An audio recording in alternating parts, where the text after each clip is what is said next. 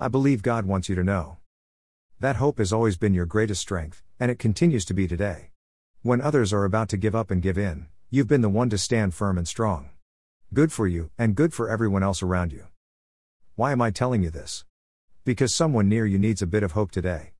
You won't be able to miss who this is. So thanks, ahead of time, for helping that soul.